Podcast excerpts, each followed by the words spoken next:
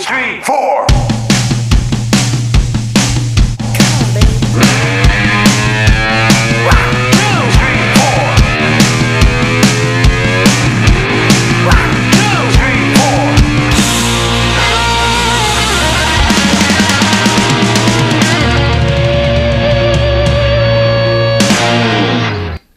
Olá, senhoras e senhores, tudo bem? Eu sou Maurício Martins, estamos aqui novamente junto com meu querido amigo, companheiro Sou Matheus. Matheus Matheus Krempel. Isso, por favor, se apresente direito, Sou né? eu, Matheus Krempel. Boa tarde, bom dia, boa noite, E- boa madrugada. Espero que seja madrugada. Eu adoro madrugada. Eu espero que você esteja ouvindo isso na madrugada. Não sei porquê.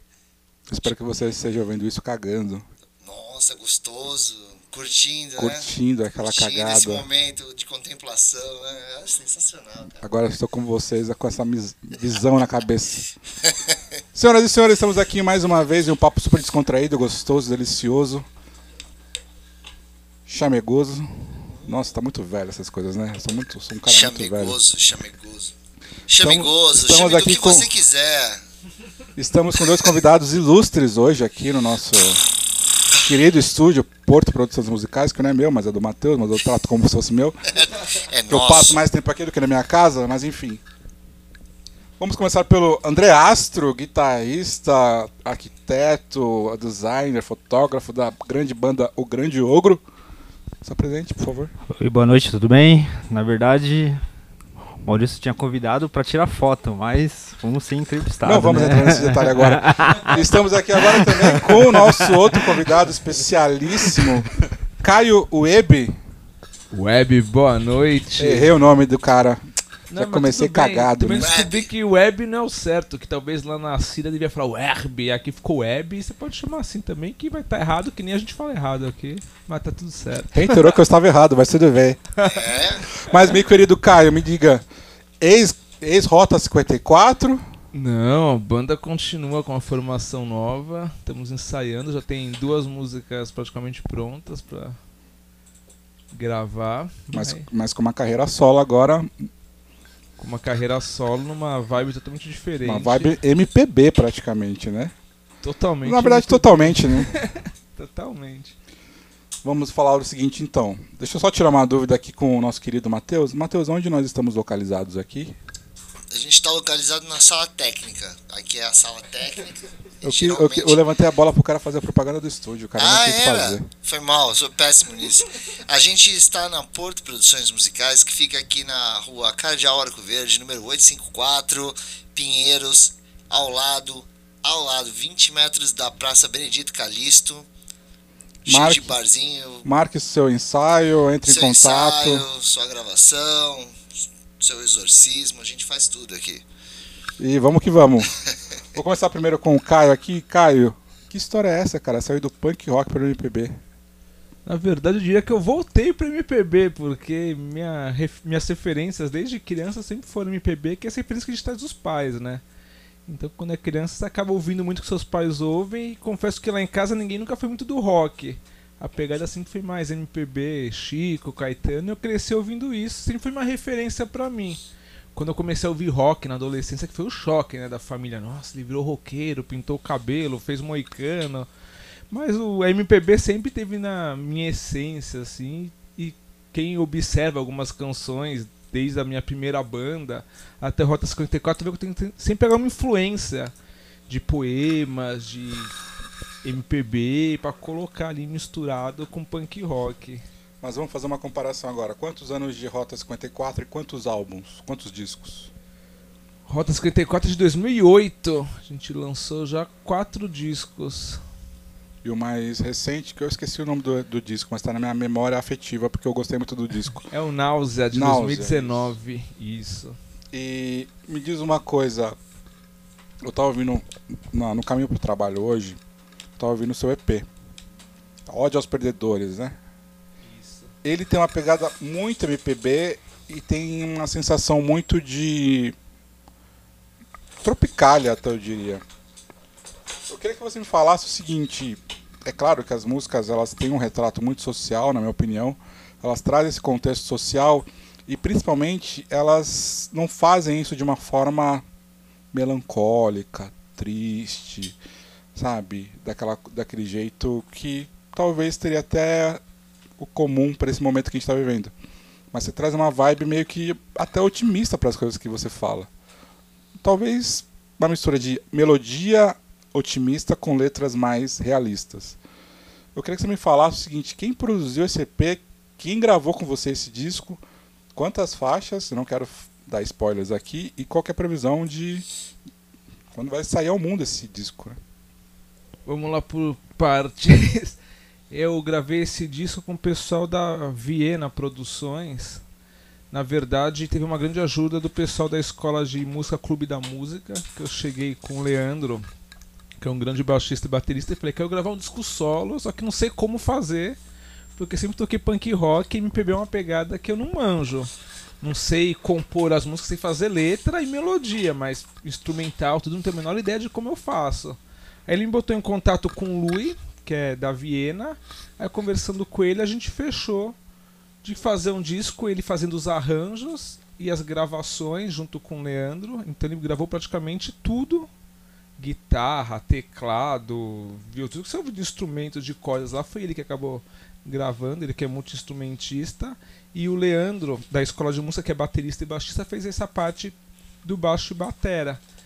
E o parceiro do Lui, que é o Roberto, que mora na, na França agora, ele acabou fazendo mais a parte de mixagem, masterização e um ou outro arranjo de instrumentos ele acabou colocando. Mas é um trabalho que tem muitos instrumentos, mas que foram gravados basicamente por três pessoas. Teve uma participação especial numa música que é Viver Liberdade, que eu quis fazer uma pegada bem de terreiro com a Tabax, aí um grande amigo meu da época de adolescência, que acabei reencontrando, que a gente ia. Assim, a gente participava. Eu já fui do fã clube do Ira. Quando era adolescente, que era a minha banda preferida da adolescência, foi a banda que marcou minha adolescência, e o Gladson conheci lá. E eu sei que ele era percussionista, e nunca tinha rolado nada junto, aí eu falei pra ele, meu, tô querendo fazer essa parada, você topa? Ele topou na hora, e ficou. Eu gostei bastante do resultado, era bem o que eu esperava. E de fato era uma, é uma pegada bem tropicalista. Acho que a minha principal referência do disco é o Caetano e o Gil, que particularmente é. Eu acredito que o primeiro rock bem feito no Brasil foi feito pelo Caetano e pelo Gil, os roqueiros mais xiitas que me perdoem, mas é uma grande verdade, até porque a banda de acompanhamento do Gil era os Mutantes. Então não teria como não ser uma pegada, na pegada tropicalista dele, ser uma pegada rock and roll e Estamos aqui com o Matheus, que fez é, homenagens né, ao Caetano e o Gil recentemente. Ah, é? tu, tu, viu lá, que legal. Animal. Dá pra fazer, né? Tá, tá lá, as referências estão lá, né?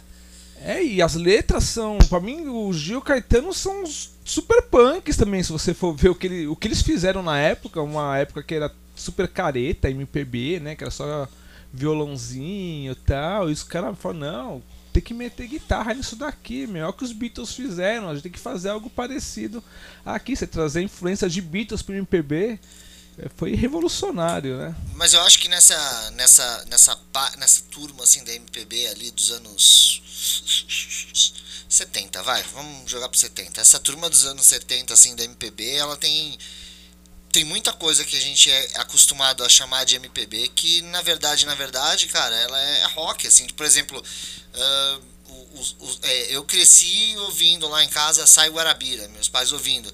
Aí, porra, aí eu bati de frente com Sá Rodrigues e Guarabira. Falei, cara, essa porra é rock and roll. Porra, o Luiz Melodia, pra mim, o primeiro disco é rock and roll pra caralho, velho. O Pérola Negra, se não me engano. Uh, então, assim, tem muita. O Nem Mato Grosso tinha os secos e molhados, né? Então, assim, tem muita coisa, acho que, da MPB que tem uma. Tem uma aqui, o Clube da Esquina, o Clube da Esquina é. Porra, Beatles, o bagulho é Beatles, Beatles, Beatles pra caralho. Então é muito doido, né? Porque quando você começa a, a, a, a mergulhar nesse mundo da MPB, anos 70, que eu chamei de anos 70, né? Porque acho que é a hora que maturou bem ali. Cara, você pega ali coisas que pra muito roqueiro, camisa preta, assim, né? que somos, sou, sou, somos, é, ou fomos, mas assim, é, você, cara, você se depara com umas coisas tipo, ah, Novos Baianos, ah, não curte MPB, não vê Pepeu Gomes, Bebe Consuelo, vai pra lá, e aí você começa, quando você começa a mergulhar nessa galera, você fala, meu irmão, essa porra era, galera toda roqueira, a sua forma e o que eu acho que é, a, a, a, giganta mais assim o, o trabalho deles, né, cara? Que, porra, os caras estavam absorvendo aquilo de fora e, e fazendo de uma maneira tropical, vai. Maneira brazuca, isso É. mesmo. Joelho de porco, que vocês. É, o Zé Rodrigues tocou no Gelo de Porco, Sim. né? Gelo de Porco é uma baita referência. Que também fica nesse meio termo, né? De MPB com rock, né? Não... Que é super interessante. Eu, eu, eu- fico tentando imaginar o que, que essa galera teria feito se eles tivessem acesso a bons equipamentos e, uma, e um direcionamento talvez um pouco mais alinhado que era feito lá fora. Porque aqui sempre teve uma tendência a, a, a tira guitarra, eh, minimiza o efeito dessas coisas de guitarra e tal, e valoriza outras coisas. E, por exemplo, porra, Gal Costa, cara. Porra, Gal Costa é super rock and roll, meu irmão. Rock and roll pra caralho, velho. Né? Então, assim, mas por conta da- das produções, você vê que nem os rocks, assim, do, dos anos 80 ali, do começo, nem isso saía rock que nem os caras queriam. Então, que, né, que, que, que no- nos anos 70. E, mas eu, eu fico de cara. E eu entendi ali quando eu vi o, o teu trabalho, eu falei, caralho, meu irmão, olha essa porra, esse moleque ficou louco, velho. Não, mas achei louco assim, numa parada muito boa, cara. Achei muito um trabalho corajoso. É, eu acho que eu, eu, eu te acompanho, eu sei da tua ligação com a. é, não sei se é um banda candomblé, é, mas é, eu acho. Eu adoro, adoro isso. Eu, eu, eu, eu acho que a Umbanda, por exemplo, para mim é a única religião 100% brasileira, opinião pessoal. E, porra, acho muito legal. Então eu vejo você ali se envolvendo com coisas que eu falo, cara, esse moleque tá querendo rasgar alguma coisa. E quando tu veio com esse trabalho solo ali, eu falei, porra, meu irmão, agora ele veio com, com aquele negócio que acho que já tava crescendo dentro de você, assim, há muito tempo. Então eu fiquei orgulhoso, fiquei feliz de ver que era um trabalho feito com qualidade, que não era um trabalho, sabe, uma forçação de barra qualquer, sabe? É, é, é nítido que teve uma produção ali cuidadosa, quem produziu é, teve muito cuidado em te ajudar a, a, a sair do, do, do, do, do, do mundo punk rock e entrar no mundo, né, em- entre aspas, MPB, né? E o trabalho ficou muito bom, cara. Tá de parabéns, assim. Muito mesmo. Muito Minha legal. dúvida é, vai levar isso para show ao vivo? Vai ter show ao vivo? Acabei de agendar essa semana o show de lançamento. Tava na dúvida, porque a pandemia dá um receio, porque Sim, claro. como tem os músicos, são contratados, é outra pegada. Quando é banda, é aquilo, né? Então todo mundo, vamos, o que der, dá, o que não dá, prejuízo é nosso. Mas quando você tá com músicos profissionais que gravaram, você tem que pagar os caras, que é o trabalho deles. Então fica aquele receio, putz, tem que arrumar um lugar e eu garantir um mínimo pra pagar eles, né? Nem que eu não receba nada, eles têm que receber. Eu tava com receio, aí eu acabei marcando pra fevereiro o show de lançamento vai ser lá no Espaço Som. Na verdade é uma pendência. Eu tava com uma data no Espaço Som, veio a pandemia, já tinha até dado adiantado pra reservar o lugar, e fico tava pendente, pendente, ah, tem que sair o disco, então vamos marcar. Aí 12 de fevereiro tá marcada. E mas o álbum vai lançar quando? E o álbum já sai agora, 10 de dezembro tá 10 de saindo. dezembro já Então, tá mas qual no que ar. é? Vai ter um. Vai, é é só o EP ou vai sair um álbum? São seis músicas, São gente seis vai lançar músicas. um EPzinho. O EP são seis músicas. Isso, são cinco inéditas e uma versão do É, a Belchior versão do Belchior. na hora do Muito almoço. boa. O clipe muito lisérgico. É, e, eu, e o clipe eu, eu fiz, foi um desafio também, né? Comecei a me envolver com essa coisa, fazer vídeo, não tenho dinheiro, eu vou ter que eu fazer. O clipe do Belchior eu fiz em stop motion. Então cada mexidinha que dá foi uma imagem que eu criei, depois juntei tudo no tempo e botei pra rodar pra dar movimento. Nossa, caralho, ficou muito foda. um Eu, eu Trabalho. acho que o Caio foi assim. Claro, né? A gente tá aqui pra te elogiar, não, cara. Tá, Caio? Mas eu acho que você foi extremamente corajoso, sabe? Porque. Porque você é tem uma banda conhecida, né? Esse meio punk rock e tal. E você tá saindo de uma zona de conforto muito grande. E a sensação que eu tive é, puta, vai dar merda isso daí. Ah, vai ser uma bosta. Vai ser, um, vai ser ruim pra caralho. Mas não, cara, eu fiquei impressionado pela qualidade assim do musical e as composições, como elas se encaixam dentro da melodia, como que você conseguiu navegar assim pela uma situação que a gente está vivendo no país e trazer umas referências que eu achei fudido assim, não só de Carlos Drummond de Andrade, por exemplo, como influências musicais também, religiosas, vamos dizer assim, né? Trazer um resgate também da própria história brasileira em relação à Tropicália, né? Porque tem muita tá nítido ali que é Tropicália, na minha opinião, para quem conhece um pouquinho de música brasileira, tá nítido ali. E ao mesmo tempo, sabe, dando a cara tapa, né, fazendo as coisas acontecerem. Cara, eu fiquei impressionado. E mas eu queria que você falasse a respeito, eu não sei se você pode falar disso ou não, mas cara, você conseguiu liberação para gravar Belchior? Como que foi? Ah, pagando tudo é possível. Tive que pagar, mas eu achei que foi justo o preço. Eu consegui a liberação pro formato digital. Eu nem cotei o Direto formato com a, físico. com a, com a, distribu... com a, com a editora. Isso, foi direto com a editora. Demorou pra eles responderem, eu tava ficando irritado já, porque eu come- no começo do ano eu tinha entrado em Qual contato. foi a editora? É a Irmãos Vitali. Nossa. É. Aí demorou pra eles re retornarem. Eu fiquei. uma hora- Desculpa, era a pandemia, eu fiquei irritado. eu Aí liguei lá, falei, eu preciso dessa liberação, porque senão eu vou ter que botar outra música no lugar. Porque eu não ia pagar pra gravar música pra depois não poder lançar, né? Que a gente faz tudo com dinheiro contado. Por sinal, eu consegui gravar o disco com uma vaquinha que eu fiz de aniversário.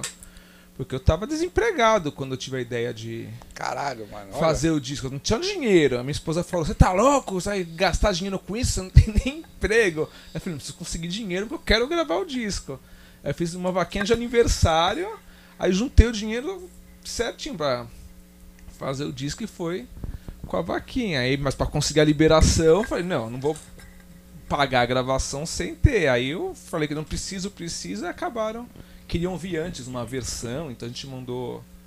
Mas aí dependendo da, da. Se você for apresentar ela ao vivo, você também vai ter que ter uma liberação pós, no caso. tipo. Na verdade, as casas de show costumam ter aquela taxa que eles pagam pro ECAD, né? Pro geral, quando você toca versão de outros, etc. Tem uma coisa que é do. Também ninguém vai. É difícil, né? Só que é um lugar muito grande, né? Sesc, essas coisas que o pessoal vai mais Mais visados, Mais mais, visados, visados né? esses lugares. pegar e é mais visado, eles vão. Mas os locais costumam já ter uma taxa fixa que eles pagam por mês pro ECAD pra liberação das músicas Que é o uso, né? Do... co- é, covers que tocam nesses espaços. Mas eu tô com a liberação para reproduzir em formatos digitais. Isso eu tô lá com. Você se incomoda se eu te perguntar quanto você gastou no total? O total da gravação. Não, tô tudo, tudo, tudo, tudo. É, tem que fazer uma conta básica, mas. Não foi alto o custo. Eles fizeram um preço muito bacana porque conhecia. De gravação, contando gravação, mixagem, masterização e arranjo das músicas, saiu 3.900. De graça, praticamente. Caramba, velho. Você tá, eu tava falando com o André. Foi de graça. Eu e o André estava tomando umas goró aqui fora. Cara, quanto você falou pra gravar? Só pra gravar lá no. Não, não vamos falar o estúdio. Vamos falar só naquele lá mais caro que você foi lá. 14 mil reais. A gente Só pra achou, gravar, tipo, velho. Gravação. Aham. Não, o preço foi muito ok. Ele foi o, o Lui que veio que fez o contato, que por sinal vai estar na banda de acompanhamento, nada mais justo. Fez um preço muito camarada, assim. E é, é meu dever exaltar o trabalho dele. Porque Não, é porque assim, eu venho. Eu, meu, sabe, a impressão que eu tenho é que tem 30 músicos na, na- no disco. Juro pra você, é, são detalhezinhos que você vai pe- pescando além da guitarra, baixo, bateria, que são óbvios, mas tipo um. É, tem muito instrumento mesmo. Tem Pra muito instrumento ali, tem CRC que tinha que detalhes. colocar tudo instrumento que tinha até cansava. Nossa, tem tudo isso de instrumento. Caraca, bicho. É, o E- custo ficou bem. Também não que eu tinha condição de Não. bancar, né? A liberação do Belchior ficou 500 reais. É, Eu achei um preço eu, justo. eu pensava que era mais caro também. eu achei que seria Aham. tipo uns 2 mil, 3 É, mil. Eu pensava Então- que tinha essa liberação, era um valor bem mais Tanto alto. Quando assim. falaram o preço, eu falei, ah, ok, porque pensando que é o Belchior, né? É.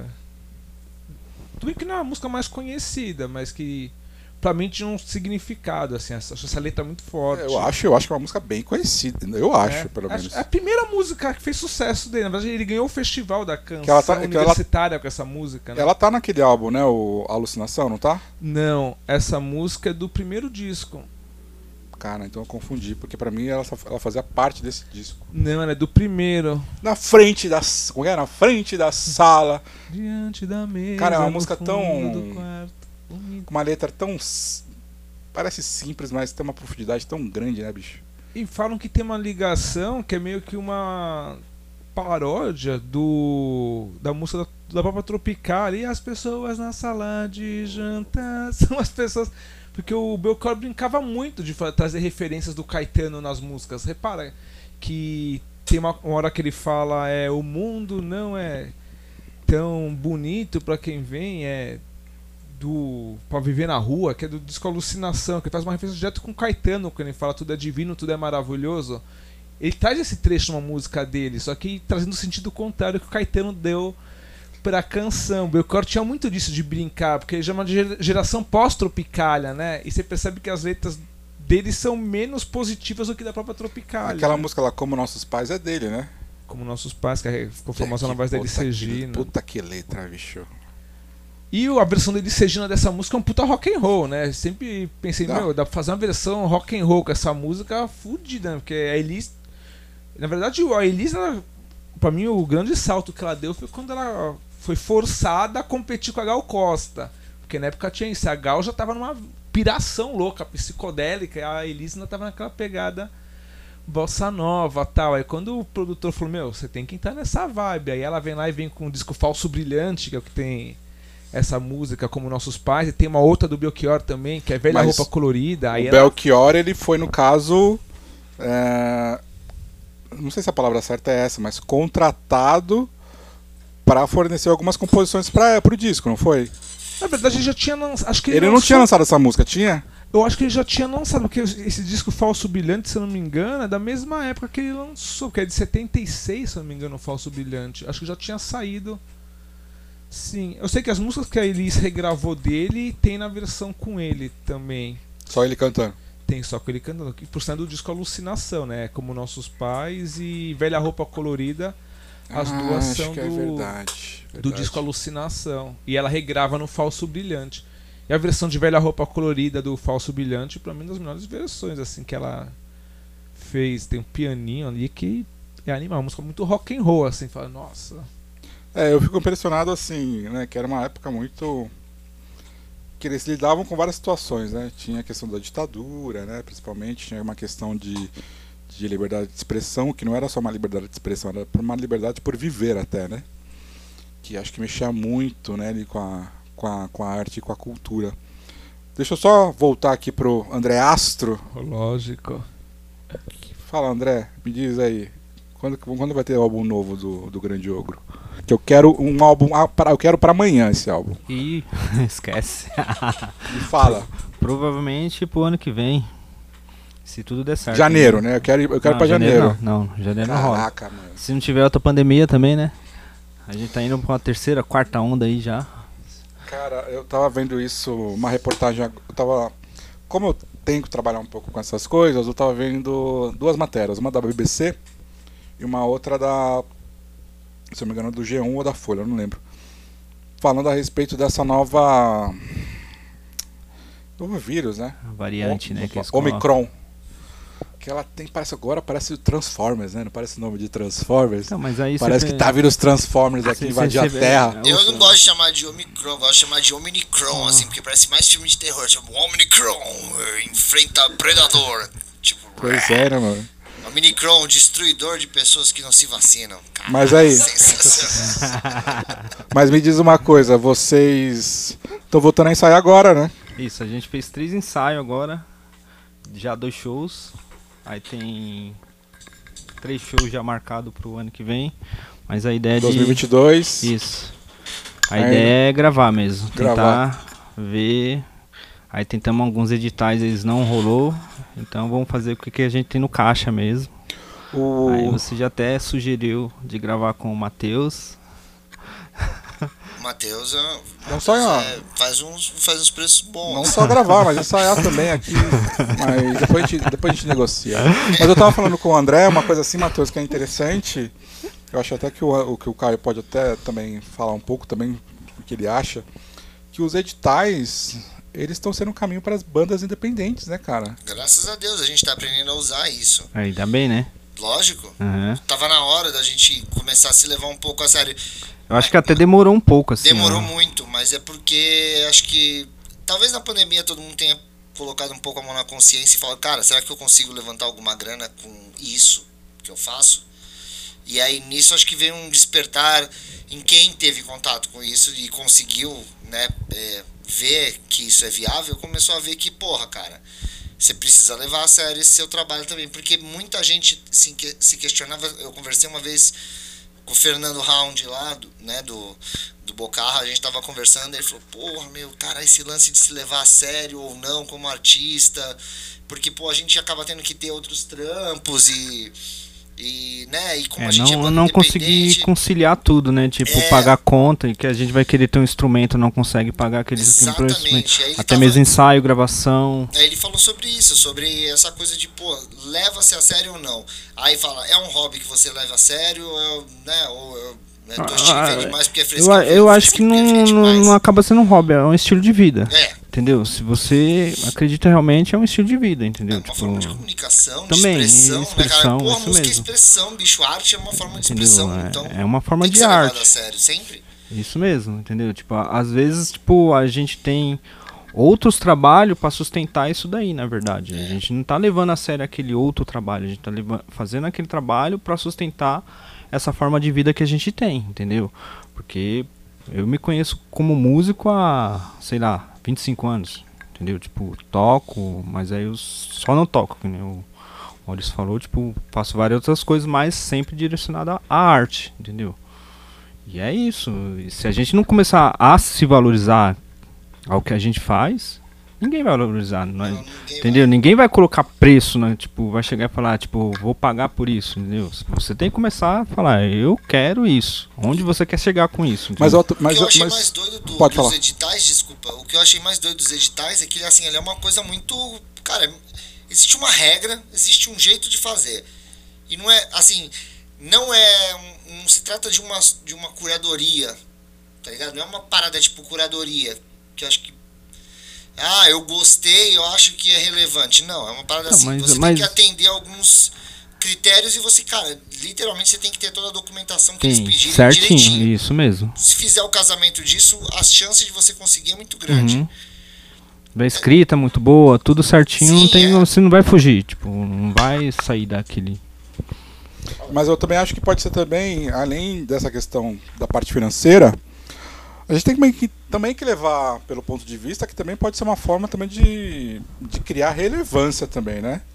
Porque assim, vamos supor, você participa de um edital e você tem a possibilidade de gravar, gravar não, mas de fazer um show no Sesc, por exemplo.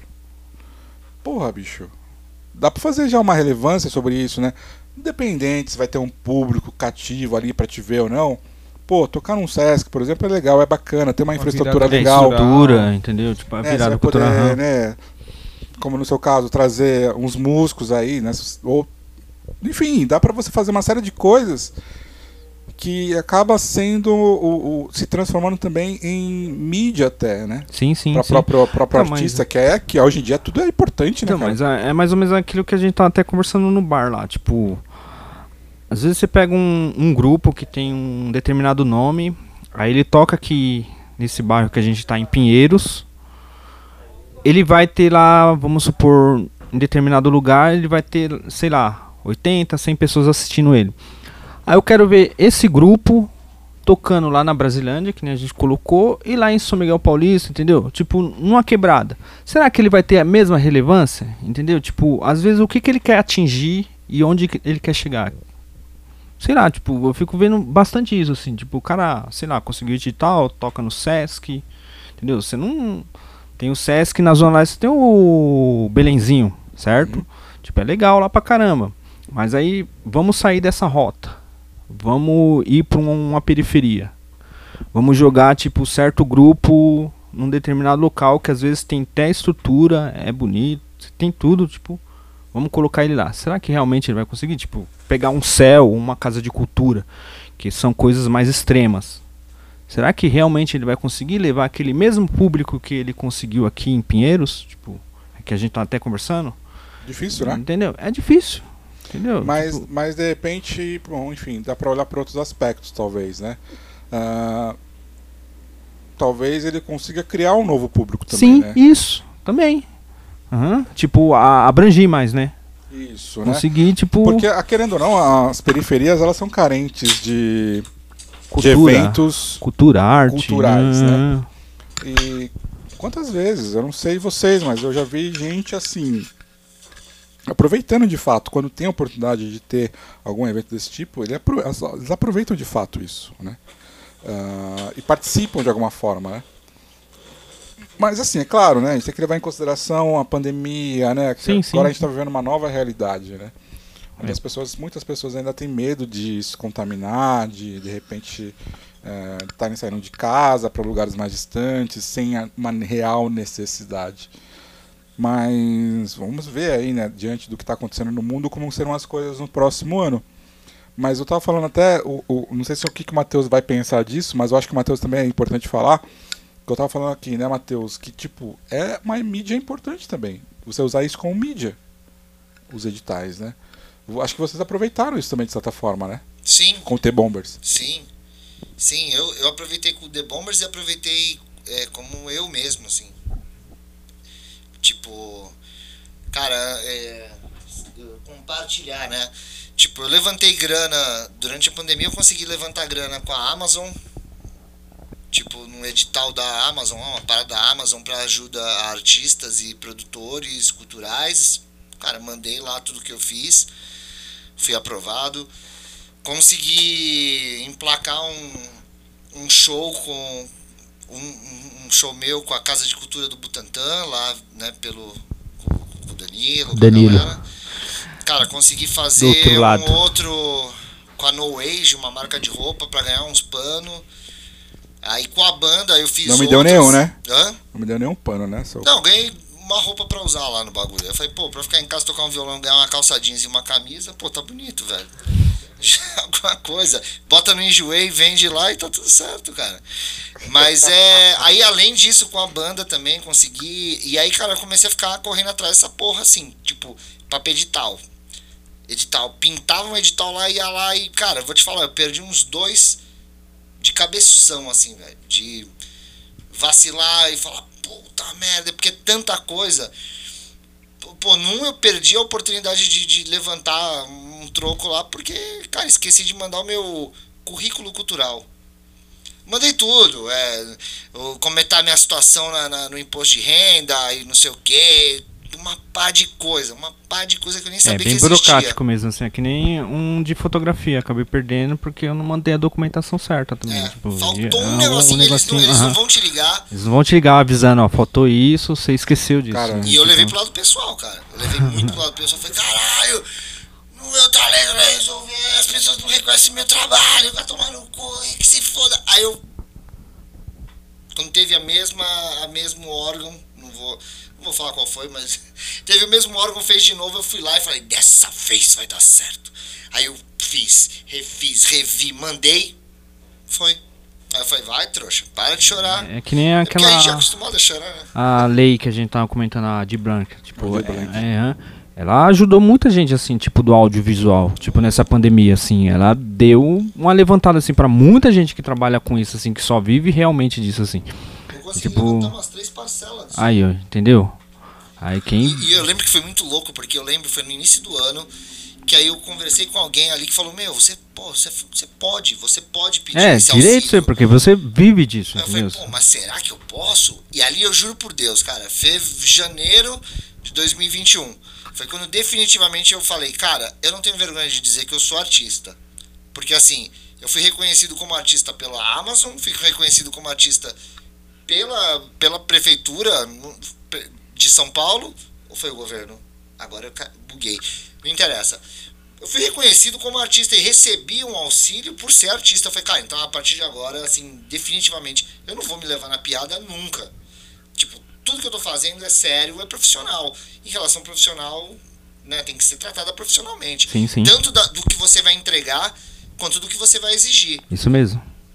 Entendeu? Porque aí você é, você tá se colocando um valor e querendo esse retorno, entendeu? Tipo, você tá falando, eu sou um artista e eu sei o que eu tô fazendo. Então, no mínimo eu tenho que ser reconhecido por aquilo que eu sou. Tem que ser pago, na verdade. Tipo, você tá trabalhando, entendeu? Você não tá trabalhando pra, pra você, entendeu? Você tá trabalhando pra várias outras pessoas. Então, Aquilo tem que ter um retorno, Concordo. entendeu? É, e é com todos nós aqui, entendeu? Tipo, escrever. E não é nenhum favor. E, e é. também esses, esses- editais, eles também não são nenhum favor também, Não, né? é, é Eles fazem entendeu? parte de uma necessidade social e, e uma representatividade. É, Você pega, você pega muito que acabou acontecendo agora com esse com essa atual política aí do pessoal falando dessa da lei Rouanet, entendeu? Tipo que logicamente tinha muitos artistas grandes que conseguiam, mas meu, teve mu- muitos artistas pequenos que acabavam conseguindo também. Mas esses artistas grandes, eles acabavam levando pessoas, tipo, tinha iluminação, assistente de palco, tinha um muita é, é, gente tipo, mais- Mas, a isso, entendeu? é uma questão que as pessoas não entendem. assim. Não, não entende Assim, mesmo, entendeu? pessoal que é Então, mas aí você pensa é na, na de Blanc também. Se começa a rolar um- uma coisa maior, as pessoas vão colocar na mesma posição, entendeu? Aí vai chamar o, o, o músico como vagabundo, entendeu? Que não quer trabalhar, ele tá se apropriando de, um, de uma lei, entendeu? Tipo, de benefícios que, be- não deveriam ser voltados para ele. O cara não tá trabalhando, mas ele não sabe o rolê que você fez, entendeu? Que você, tipo, escreveu, que você passou madrugada editando, entendeu? E, não, e É, outra, meu entendeu? irmão, isso é patrimônio cultural. Isso é patrimônio mesmo. cultural do Estado, é patrimônio cultural da municipal, é patrimônio cultural Entendeu? O, ca o, cara, o cara acha que você tá trabalhando, é que você tá carregando pedra, entendeu? Tipo, você tá subindo uma laje, entendeu? Tipo, fazendo. Esse, ele vai falar, "Ah, aquele cara tá trabalhando, então ele merece, tipo, um reconhecimento. Entendeu? Tipo, não é um, um artista que tá pintando, tipo, tá tirando foto, falando, ah, esse cara não, não tá É, trabalhando. Não, ele não faz. Pô, Entendeu? fica aí. eu- meu irmão, eu vou te falar um negócio. O dia. E, e- e volto a falar disso. O dia que eu peguei, caiu o dinheirinho na minha conta e eu tava tipo uns 3, 2 meses sem comprar nada pra pôr em casa, só minha mulher segurando as pontas. O dia que eu cheguei lá, que eu falei, cara, tô com a grana, passei no supermercado, fiz uma puta compra, cheguei em casa, como assim? Por que você de onde. Sou artista, tá aqui o meu dinheiro, caralho. Porra, botei comida dentro de casa, foda-se. Eu só sei que eu participei, que eu, que eu perdi várias oportunidades de edital e não ganhei nenhum. Que eu não participei, então não conta. Mas. é, é, esse é um ponto muito interessante, mas eu queria voltar um pouco pro Caio, assim. Ah, o que, que você pensa, assim, eu, eu, vi, eu lembro que vocês fizeram na época do Rota 54, que vocês faziam shows e tudo mais, e que vocês tinham uma preocupação muito bacana com a questão do show em si, de tocar legal, de ter uma apresentação legal, de não ser só uma coisa da tipo, ah, somos punks e vamos fazer aqui de qualquer jeito que vai ser legal. Não, vocês tinham uma preocupação com isso. E nesse caso, agora eu queria saber, em relação a, a- a essa nova vibe que você está trazendo, quais foram as suas principais preocupações em relação à à composição, à, à melodia, à própria apresentação desse trabalho? Acho que a gente vive no Brasil, ainda bem, um momento novo de posicionamentos, de rever certas posições que talvez a gente tivesse naturalmente no passado, que hoje em dia a gente tem que rever referente a tratamento de gênero, é, questão étnico-racial. E uma preocupação que eu chamo muito com o trabalho é da gente não reproduzir coisas que não estão naturalizadas, que eu já reproduzi no passado sem perceber que eu estava reproduzindo. E o nome do disco, Ódio aos Perdedores, na verdade eu pensei, "Putz, que papo é esse de perdedor e vencedor, né? Tem aquele papo grande, é, o lado vencedor da história. Eu comecei a refletir muito sobre isso. E foi um momento, é, pouca gente sabe, mas antes da pandemia, em janeiro, eu passei por um processo assim que eu parei de trabalhar, fiquei bem isolado, eu tive uma crise de ansiedade assim que eu não saía de casa. Que foi quando eu comecei a compor o disco eu fiquei refletindo muito, falei, putz, eu tô passando por isso, e quantas pessoas não passam por isso na nossa sociedade? Porque se cria uma ideia do que é ser vencedor, né? De você tem que ser isso, tem que ser aquilo. Acho que é- acaba sendo uma vida. obrigação, né? Tipo, É. você tem que ser um vencedor, entendeu? E tipo, o que é ser um vencedor? Eu comecei a pensar muito sobre isso. E eu pensei, não, acho que eu quero passar por esse disco que, ok, a gente passa por momentos que nós nos sentimos perdedores e acho que tem uma somatória, né? Pra nós que somos pessoas de esquerda, Eu não. tá vivendo um governo Bolsonaro, uma situação como essa, a gente dá um sentimento, a gente fala, puta, a gente vale. Por que chegamos a esse ponto? A gente acaba dando um sentimento meio derrotista, mas na verdade o que está escancarado agora é o que sempre foi o Brasil. Isso o Brasil sempre foi isso. E ainda existe a gente, se a gente sobreviveu a tudo isso, quer dizer que nós somos de fato vencedores, porque era pra gente nem existir. Se existe ainda esquerda no Brasil, se existe pensamento crítico no Brasil, depois de tantos regimes ditatoriais, se você tem um movimento negro cada vez mais ativo, depois de um racismo sistemático e estrutural que até hoje vem cometendo um genocídio contra essa população, se você ainda tem mulheres se colocando em posição, a gente conseguiu eleger uma mulher presidente da República, tendo essa visão, sendo um dos países que mais tem casos de feminicídio, dá pra falar que as mulheres são derrotadas na sociedade? Dá pra falar que os negros foram os derrotados nessa sociedade?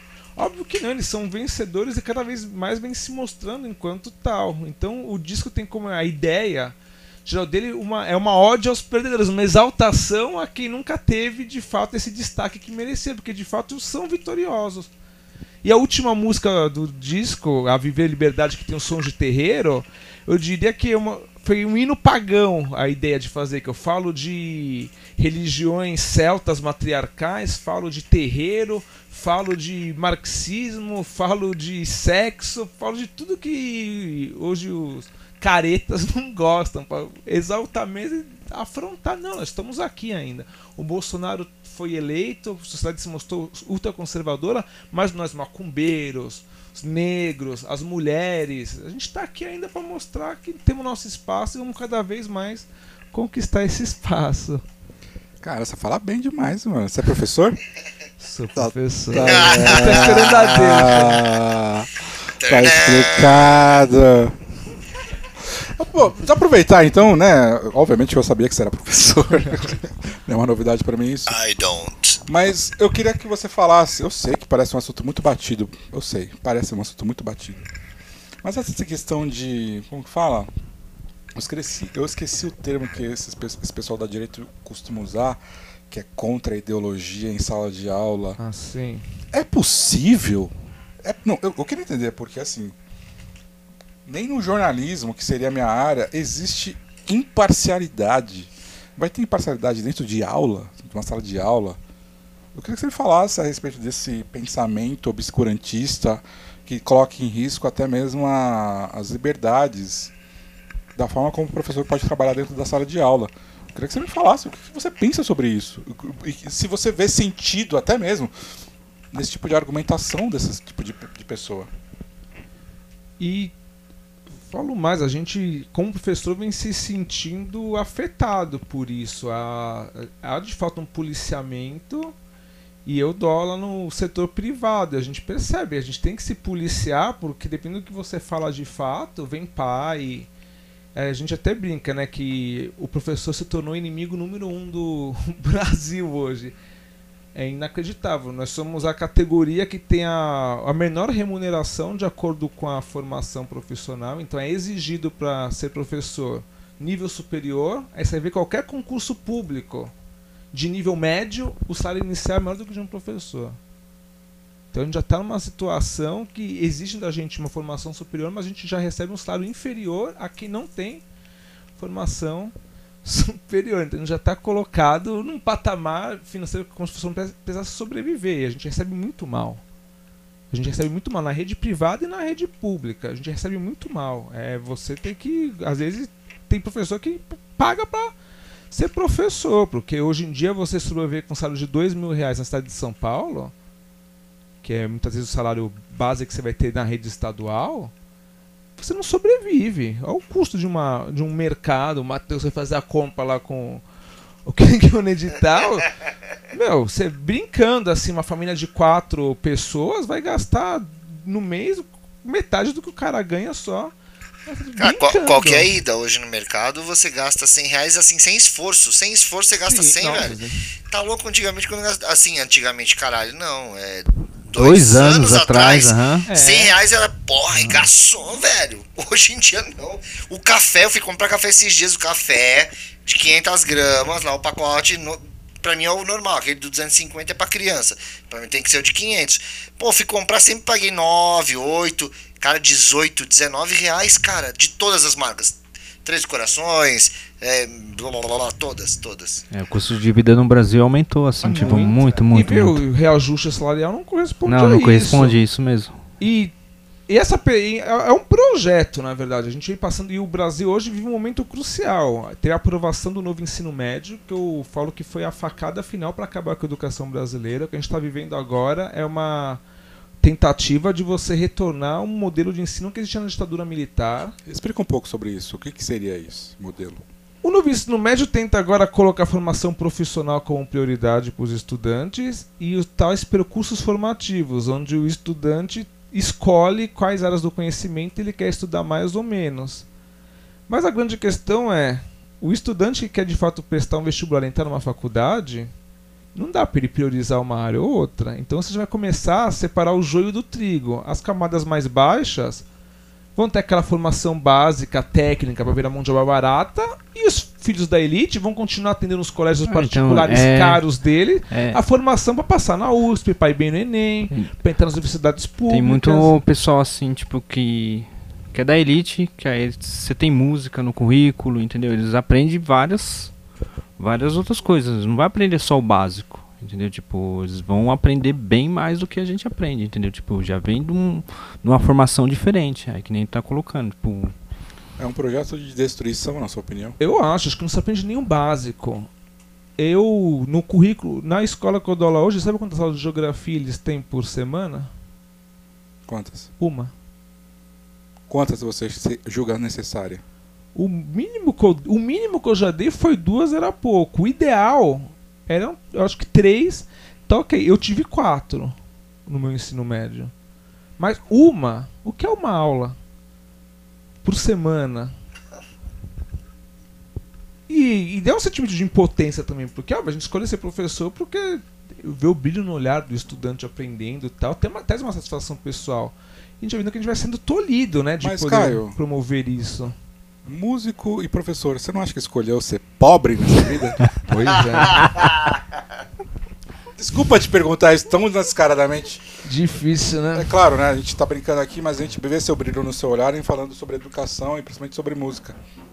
Tirando a brincadeira, que a gente faz isso só para poder amenizar a, a desgraça que tá vindo por aí, pelo futuro.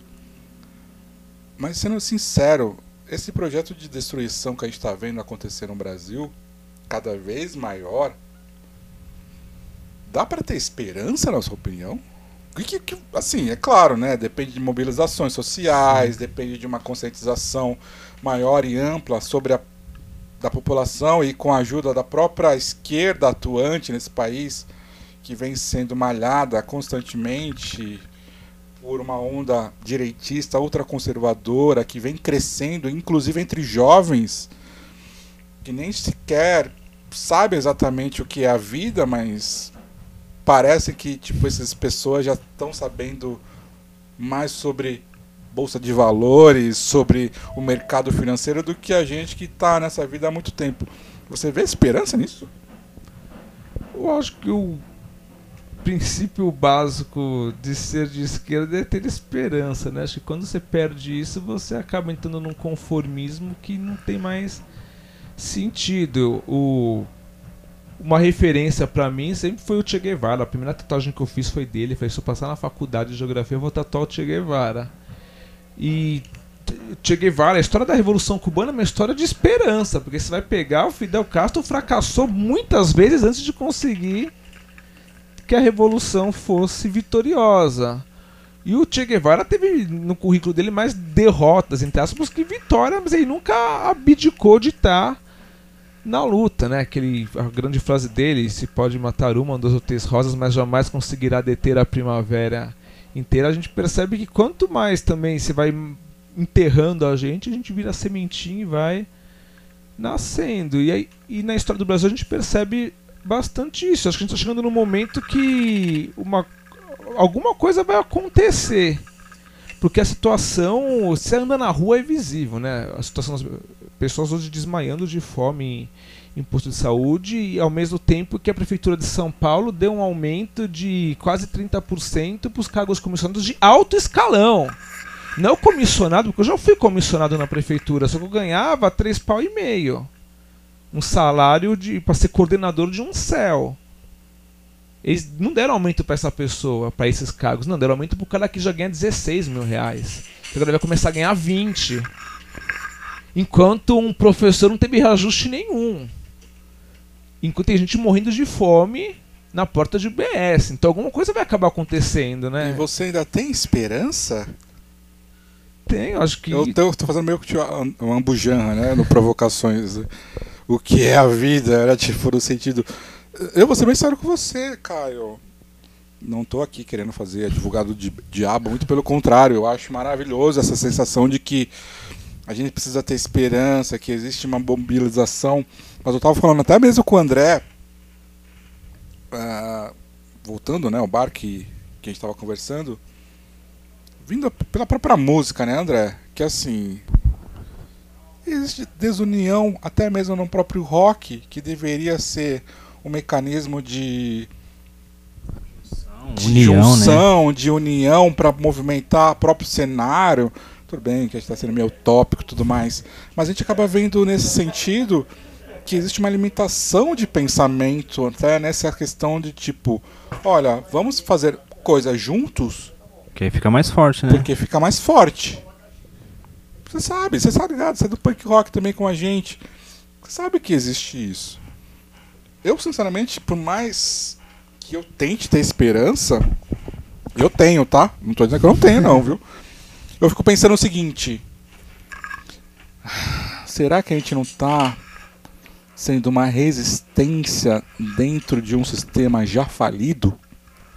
Ah, não, o sistema é falido desde Falei bonito agora também, hein? Desde que ele foi constituído, eu acho que o sistema já está fadado ao fracasso.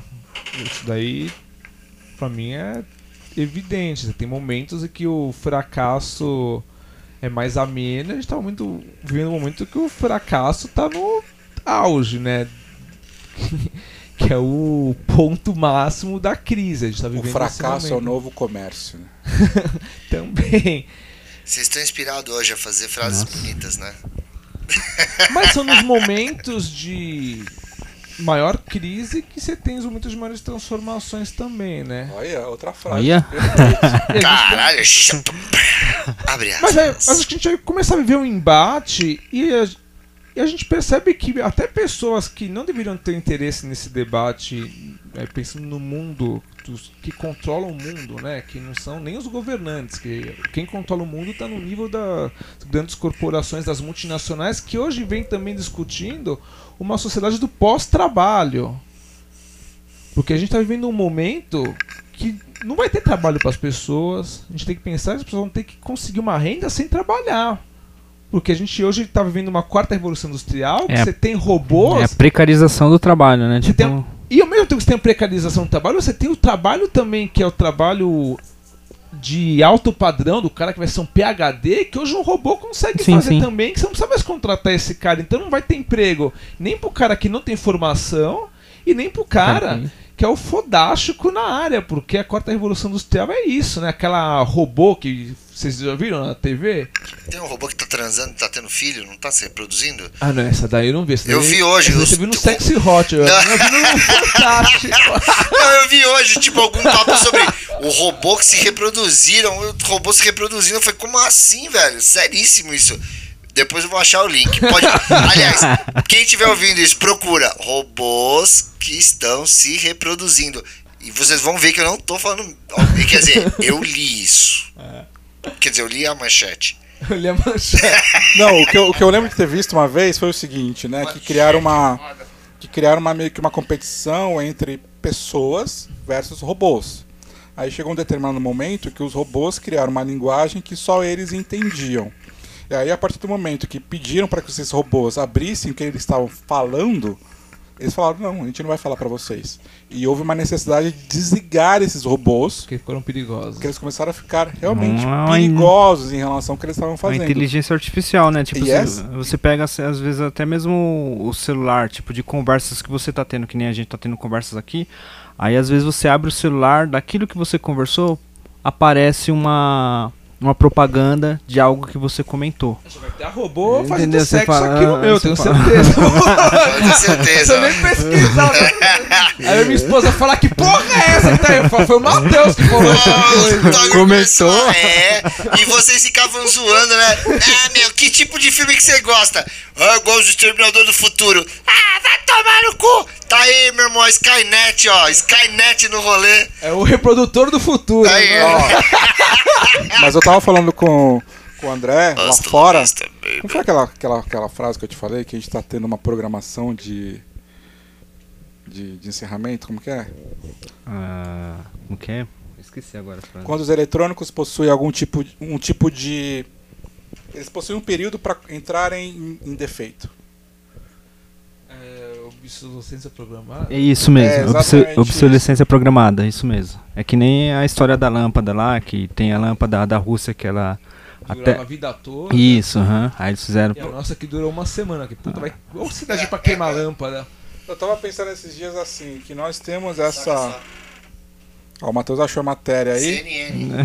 Qual que é o título? Só pra gente poder falar para as pessoas Vai, cara. procurarem. Primeiros robôs vivos são capazes de se reproduzir, dizem cientistas. Chupa, Brasil. CNN. Robô transando. Você tá dormindo e tá lá. Deixa um celular do lado do outro. Vai ver, mano. Vê se nasce um mini iPad. Não nasce. Mas isso entra, sabe o quê? Nessa questão daquela, daquele filme Mother. Que é. Que eu não posso dar spoilers aqui, mas é um robô que cria uma criança.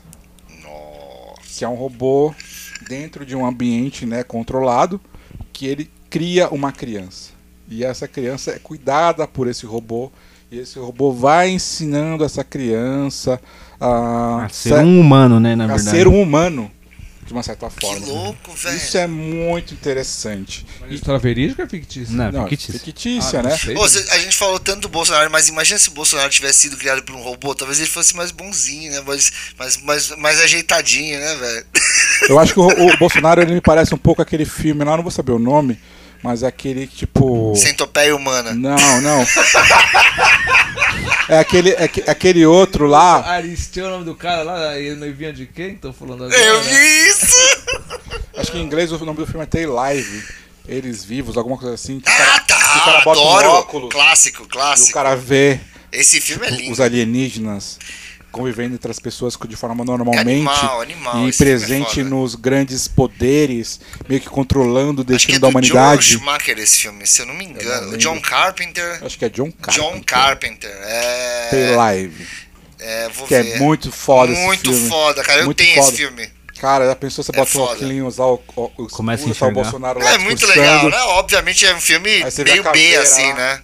Né? Nossa, muito doido. Mas ele é tão chucro que eu acho que nem chegaria nesse ponto, porque se você pega os grandes líderes do campo político dele, pega um Mussolini, um Hitler, os caras têm um estudo, tem uma retórica. O Bolsonaro não, ele é um completo imbecil. É muito diferente, sabe?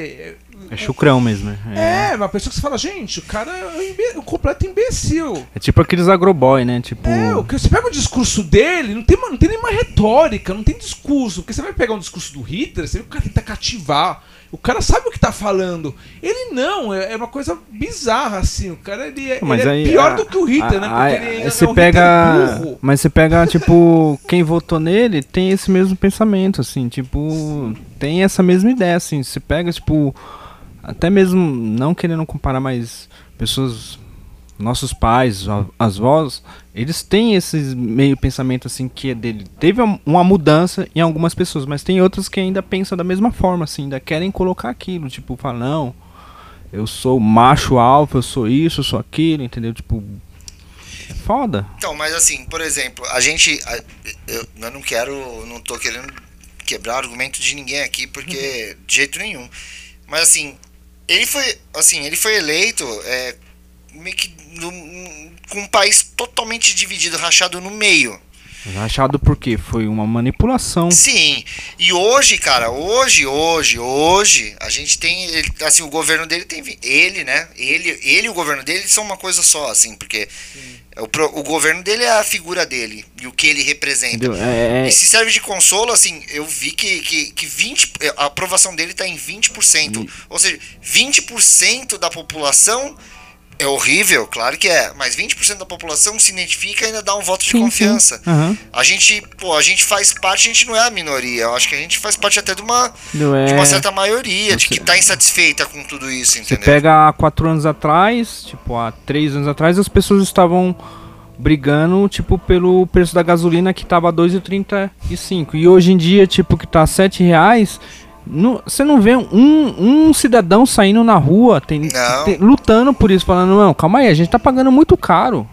Entendeu? Ninguém tá brigando. A gente, a gente se acomodou de uma forma e tá aí, eles É, estão então, passando porque eu acho que talvez. Eu não sei, não gosto de falar dessas coisas também, mas assim, talvez aquilo tudo, talvez. Eu sempre jogo no talvez, porque o talvez é do universo, e foda-se. Não dá processo. É, mas, mas- mas talvez, cara, talvez, talvez isso- todas essas manifestações tenham sido articuladas. Sim, foi, né? foi, foi, foi manipulado. Foi uma manifestação. Aham, O brasileiro ele nunca calma foi aí. de Mas, manifestar, né? mas calma Porra aí, a gente tá vivendo isso. Tá. A gente tá pagando por isso. E o que, que a gente tá fazendo? Logicamente a gente tá discutindo aqui.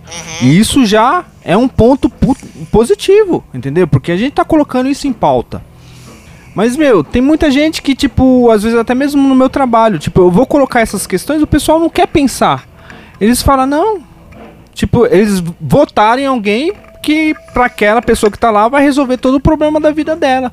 Mas não é Mas assim. normal, é normal. A Entendeu? gente, Tipo, mas, mas eu, mas eu A juro gente que é anestesiado. A gente é anestesiado. Sempre foi. Mas eu acho Entendeu? que essas eleições elas despertaram muita gente. E eu posso te falar assim, cara, eu também. Eu sou de uma família extremamente ativista política, assim, sempre foi. Sempre, sempre super engajada. Meu pai andava. Meu pai era sindicalista e por aí vai. Entendeu? A gente Só pode. que, pô, a eu gente- despertei pessoalmente A gente pode até, em até, 2018. até, até voltar pro meio musical. Você fala que banda se posicionou, chegou e falou: Não, eu não faço parte disso. Meu, teve um monte de banda, de grupo que ficou no, no muro, assim, ó, não, não fez nenhuma postagem contra nem a favor, entendeu? Tipo, teve lógica, muita gente que se posicionou e se colocou. Pense, você tá falando do? Pense? não, mas falando sério aqui, vai. Mas você acha que a, que a banda. Tá todo mundo rindo agora, eu dou de ver nesse, nesse- não sei, Acho que eu não devia ter falado isso. Brincadeira, tá, gente? Não me cancelem. Ou cancelem também, tipo, não vai fazendo diferença Não, relaxa. por enquanto. Cancelamento tem tipo um prazo de validade que Que ninguém não sabe quanto tem, quanto, quanto tempo dura. Aí você volta barbudo, cabeludo e tudo, ninguém vai lembrar que você é o Mauro. É normal, cara, o Brasil per- perdoou o Collor. O Foda-se. Brasil perdoou o Collor, mas eu espero que o inferno O não. goleiro Bruno. O pessoal perdoou o Bruno, voltou a jogar bola lá. E meu irmão, tu não vai ser perdoado? Mas voltando nessa questão, acho que é é um gancho interessante também. Mas a arte, ela precisa se posicionar politicamente? Sim, a arte é totalmente politizada, entendeu? Não tem como você negar isso. Você falar que não faz parte disso é impossível, entendeu? Você é, isso demonstra, entendeu? Tipo, a mesma coisa a gente pegar assim, como foi colocado o rock. Rock veio da onde, entendeu? Tipo, Mas o grande jogo é instrumental, caralho. Como que vai ser E daí? de política, Tipo, eu não preciso. fala eu, eu daquela não, porra daquela é, banda. eu não preciso falar, eu tenho atitudes, entendeu? Tipo, esses dois, esses dois shows que a gente fez agora foi âmbito social. A gente nem, nem, nem Então, cobrou chupa, ingresso, Maurício. entendeu? Tipo, a gente pegou. Toma e- na sua cara, seu trouxa. A gente não, não cobrou nada. A gente, tipo, fez por uma associação e o outro a gente pegou alimentos, entendeu? Tipo, meu, a gente não pensou na gente, a gente pensou de uma forma de te- tentar melhorar alguma coisa. Entendeu? A gente sempre pensou dessa forma. Eu, se- eu sempre fui dessa, dessa tua linha de raciocínio. Tipo, ao invés de, de repetir slogan e, e bordão criado por sei lá eu quem, tipo, Flo, fora Bolsonaro, vi não sei o que, não sei o que, fora Temer, ué, ué." eu sempre fui a favor de sim. Fala, galera! É, tipo, vamos fazer algo, vamos fazer algo. Tipo, porra, tá, cara, então vamos lá, vamos fazer. Tem tanta coisa pra fazer. Tem. Tanta coisa. Aham. Tanta, cara. Acho que a primeira grande coisa que eu fiz na minha vida foi quando eu tinha 10 17 anos, eu organizei uma campanha do agasalho. Que eu falei, caralho, ao invés de. Eu não sei escrever bem é, sobre política ou sobre. Mas assim, eu, eu escrevo bem, sei lá, eu gosto de escrever sobre mim, mas eu quero fazer uma. Eu quero ser importante, ser relevante, é, ser um agente de mudança na, na sociedade onde Mas eu, a, tô a inserido. arte, ela é, ela é uma resistência, É, entendeu? a claro que é. escrita, pintura, música, entendeu? A gente pelo menos eu sempre nasci dessa forma. Trabalhei dessa forma, é uma resistência. Entendeu? Tipo, não, não, não cresci tendo as coisas fáceis ou. Sei lá. Mas eu quero ouvir o, o universitário, por favor. Eu acho que tudo é política. E a negação da política é um ato político. Acho que a gente vive esse momento, né? Quem se diz que não liga pra política, que não gosta de política, tá fazendo política. E numa sociedade que nem a nossa, você se abdicar do debate político é porque você está conformado e, de certa forma, se favorecendo da circunstância atual. Então, Perfeito. ou em cima do muro, ou neutro. Então, aí já retomando aquela questão que eu não respondi totalmente de ideologia em sala de aula, tudo é ideológico. Todo pensamento humano é ideológico, porque entrou aqui na nossa cabeça, virou ideologia. É princípio básico da filosofia. A verdade só existe num único lugar, que é na realidade concreta. Entrou na tua cabeça, já virou ideologia porque virou uma forma de você enxergar aquela realidade e reinterpretar de acordo com as suas vivências. E tudo que você externalizar dessa relação vai ter influência de tudo que você viveu, do que você acredita, das relações que você teve. Então, nesse discurso neutro, todo discurso é ideológico. E se falar de neutralidade em sala de aula é uma hipocrisia, assim como se falar de neutralidade na ciência. E a pandemia deixou muito claro, a ciência também não é neutra. Não. Se você teve médicos num convênio que passaram um remédio que sabia que as pessoas tomando iam morrer, que tiraram a pessoa da UTI, que desligaram o oxigênio sabendo que ia levar ao óbito da pessoa, aquela pessoa é um cientista e ela ideologicamente considerou que a vida daquela pessoa não valia bosta nenhuma. É uma posição. Perto do que ela ia receber pra estar tá fazendo aquilo. Exato, então Como é que é a frase clássica do, dessa turma aí, da, da Prevent Senior? É assim: é.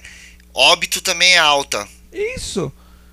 Dá pra falar de neutralidade quando você, envolve, quando você envolve dinheiro por trás? É óbvio que a gente tem que defender a ciência, mas também a gente defender cegamente, achando que é porque é ciência é ok, não, que tem, tem muito cientista filha da puta. Sim, concordo. Que usa disso para se aproveitar e para benefício próprio. Você pode usar a ciência para várias coisas, de acordo com o seu ponto de vista, de acordo com as suas vivências, em todas as áreas. E a arte é um ato político, seja um ato político para a direita como para a esquerda. Afinal, Hitler era um pintor. Né? Era, um era, um artista também, os quadros deles não eram lá aquelas Tinha coisas. Tinha uma sensibilidade artística. Tinha uma sensibilidade artística. Não, mas eu, eu, eu acho que ele se tornou o Hitler porque ele se sentiu frustrado com a com arte, a arte, entendeu? ele não foi aceito. Aí, com a frustração dele, ele se tornou o filho da puta que foi, entendeu? Tipo. É por Olha, frustração, entendeu? Tipo, ele queria ser, acho que ele queria ser arquiteto, aí ele pintava muito bem, tudo, mas não foi aceito. Aí, como ele não foi aceito. Vai lá, mergulha no ódio. tudo é política. Não, ele foi uma. A arte dele levou ele a um posicionamento político de tal forma, assim como a música acontece a mesma coisa na esta sala de aula. Num Sem piadinhas com Auschwitz, por favor. Pelo amor de Deus.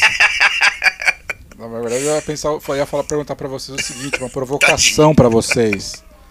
Vocês acham que a frustração é capaz de colocar a pessoa de um lado ideológico negacionista, uh, contraditório com aquilo que seria uh, o ideal humano, né, de sobrevivência, convivência pacífica entre, entre o coletivo? Vocês acham que essa frustração ela teria a capacidade de de fato de ter causar esse mal emblemático? Eu acho que é complexo porque viver é se frustrar. Eu acho que a gente vive, na verdade, um problema que é a negação da frustração na sociedade. E os nossos jovens de hoje em dia convivem com isso de uma forma muito mal, assim, de não saber o que é o fracasso, se frustrar porque esses meios digitais, né, se cria uma ideia de que tudo é lindo, tudo é maravilhoso, tudo é divino, tudo é maravilhoso, mas não é tudo divino, tudo. Seria aquele positivismo mas... negativo? Eu é, acho que se encaixaria nisso. Mas se a gente for pensar também que qualquer frustração levaria a pessoa virar um Hitler, então não, todo não. mundo seria, né? Eu acho, eu acho que, que, já é tá um dentro. De eu acho que já tá dentro, né? assim, tipo, você vai simplesmente. Você é uma pessoa. O ser humano é ruim. De fato. Você acha que o ser humano é ruim? Não, o ser humano é ruim. Por nascença. Isso, entendeu? Por nascença. Ele pode ter uma educação boa, mas ele vai, em algum momento, soltar aquele ato ruim, assim. Eu, eu, eu, eu, acho, Entendeu? eu acho o contrário, mas eu não desmereço isso. Eu acho que a gente nasce bom, assim, bom. A gente nasce bom, puro e a gente super. Eu acho que, assim, obviamente tem gente que já nasce com uma índole maldita desde o início, óbvio, óbvio. Eu, a- eu acho que tem, Mas- dentro de todo ser humano, tem esse... Tem os dois, que é a dualidade, né, velho? É essa porra toda ali, mas. Sei lá, eu, pelo menos assim, eu sempre, eu sempre me vi muito bonzinho. pode, pode, pode, ser aquela. Aque- tomei aque- tanta porrada a- que eu comecei a me ver aquela, meio aquela mal, assim. maldade que você fala que é inocente, mas. Entendeu? Você acaba soltando. Então, e a É a mesma maldade, coisa- né, é muito louco esse papo aqui, a gente tá, parece que a gente fumou uma vela, né? Mas assim, pô, mas a maldade, meu irmão, o cara faz a maldade pro bem dele, tá ligado? Muitas vezes ele tá fazendo maldade pro, pro bem dele, então ele tá, tá- É muito louco isso aí, velho. Por exemplo, eu me sinto bem quando eu ajudo uma... Não é sempre, óbvio, né, gente? Não é sempre, mas eu, eu fico muito feliz. Eu fiquei já, umas duas vezes que eu fiz isso. Quando eu ajudei uma velhinha a atravessar a rua. Parei o trânsito e falei, pera aí, caralho! Aí eu falei, porra, malandro, é isso que eu tô fazendo na terra. Aí, sei lá, passei na, duas quadras ali pra frente, a menina veio me pedir um dinheiro pra comprar comida pro, pro, pra criança. Eu olhei pra cara dela e falei assim, ah, mano, porra, não tem dinheiro. Aí colou duas quadras pra frente, colou um rapper. Parecia o Mr. Catra, todo de vermelho, e falou: Meu irmão, aceita o Pix, compra meu CD. Aí eu dei 10 pau pra ele, falei: Cara, que merda de pessoa que eu sou, velho. Aí eu falei assim: Peraí, eu ajudei a velhinha, neguei a comida pra mina e ajudei o rapper. Aí eu passei, juro por Deus, não é mentira, uma quadra pra frente e o rapper tava lá sentado. É. Como é que quando você senta no, no cara pra fazer o seu sapato, seu tênis? Ah, engraxando. engraxando o Adidas branco dele. Eu falei, eu sou um idiota. Eu sou um idiota. Banquei ele estragar o tênis. Ah, mas eu dei da grana pro cara e. Eu falei, ah, não, velho. Mas assim, é muito doido, né, cara? Eu não acho nem uma coisa nem outra. Acho que É. o ser humano não nasce nada. Acho que ele se torna. A gente se torna. Eu né, cara? acho, eu acho Acho que a gente também. não nasce nada. Acho que é uma questão. E uma coisa interessante, eu, eu fiz geografia e pedagogia. E na pedagogia a gente estuda bastante, porque na pedagogia você vai lidar com crianças bem pequenas, né? A gente que lidar com a subjetividade da infância, né? Pra saber até como lidar com isso.